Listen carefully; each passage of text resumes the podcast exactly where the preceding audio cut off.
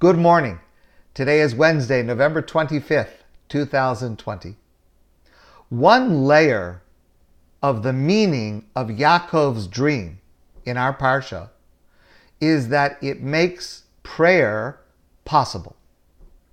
The philosophical problem with prayer, which we've discussed many times in the past, is how can there be communication, connection between entities that are so different God and a person.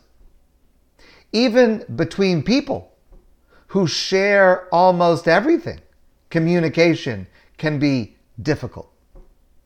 How can a finite, imperfect human being bridge the chasm to an unknowable and all powerful God? So Yaakov dreams. Vayetze Yaakov, Yaakov leaves home. Vayishka b'makom ahu, and he lays down in that place. Vayachalom, and he has a dream. Vihine sulam mutzavarta, there is a ladder that is standing, resting on the ground. Varosha magia hashemayma, and the top of the ladder reaches heaven.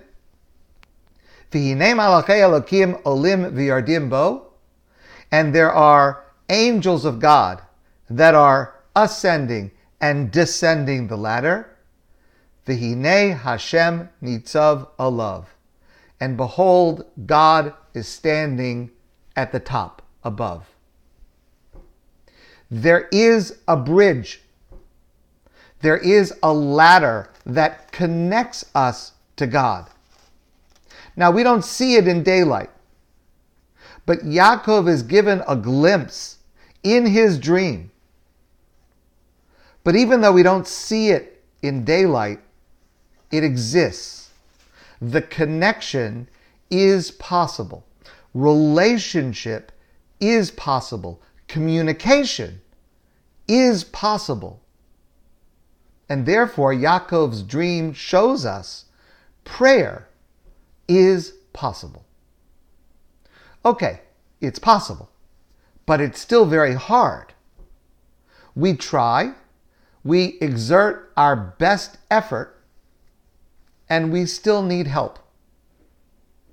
My grandfather used to tell me a boy comes to his father and he says, I can't do it.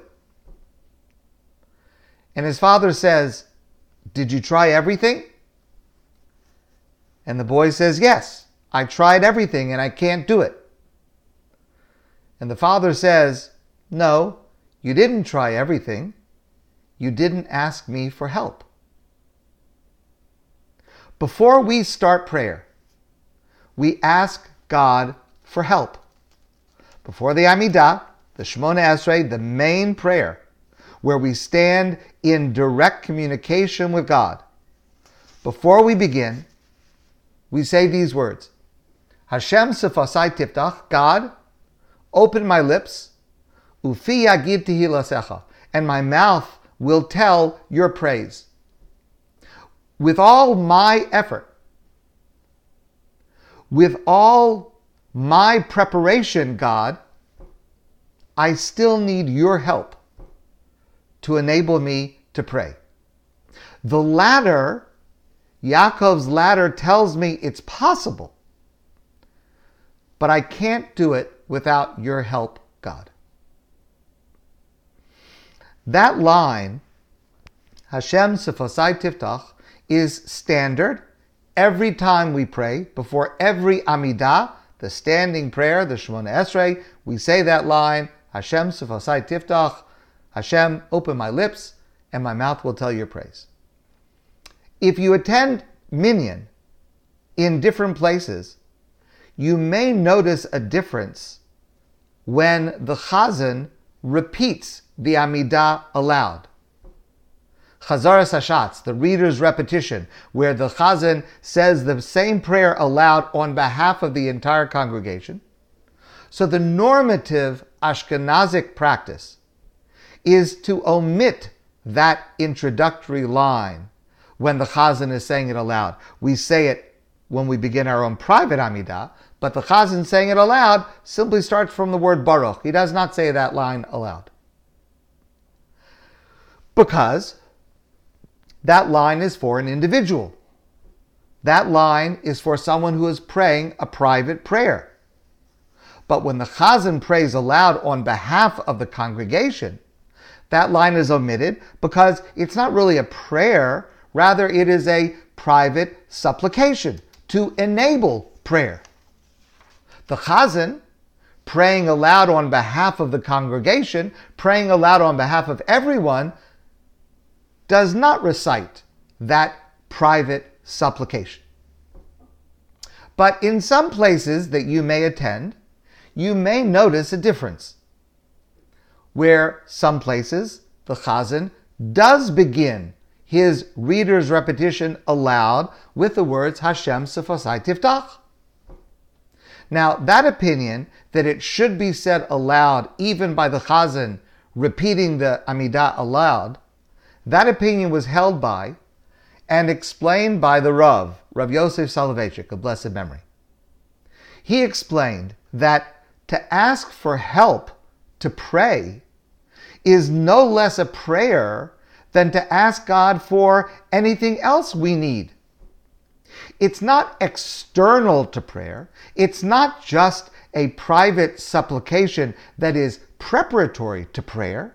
Rather, it is itself a prayer. We're asking God for something that we need, and we need God's help for it. It's just that logically, that line needs to come at the very beginning, but as a prayer, just like any other prayer, it is recited by the Chazan aloud. And that's why in some places, especially places that follow the opinion of Rav Soloveitchik, like Yeshiva University, and those places that follow those customs, you will often hear the Chazan say it aloud. Okay, so there's a difference in custom. Each place should follow its established practice.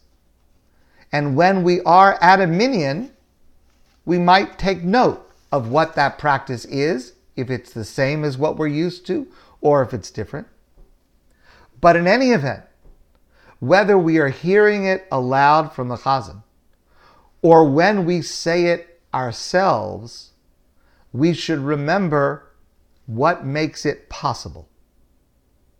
And what makes it possible is Yaakov's dream. V'hine sulam mutzav There's a ladder that rests on the ground. V'roshu magia hashemayma, and the top reaches heaven. V'hine Hashem nitzav alav, and there at the top is God. And the ladder connects us to God. What a gift God gives us when we ask for His help. My friends, I wish you a great day. I look forward to seeing all of you soon in person.